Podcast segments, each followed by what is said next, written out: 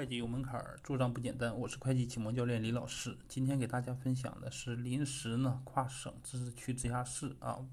以外的地方从事经营活动的单位和个人如何领取发票。这个呢是在税法当中的发票管理办法当中的第十七条规定，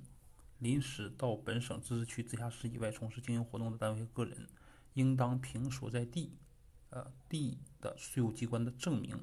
向这个经营地的啊税务机关领购啊经营地的发票。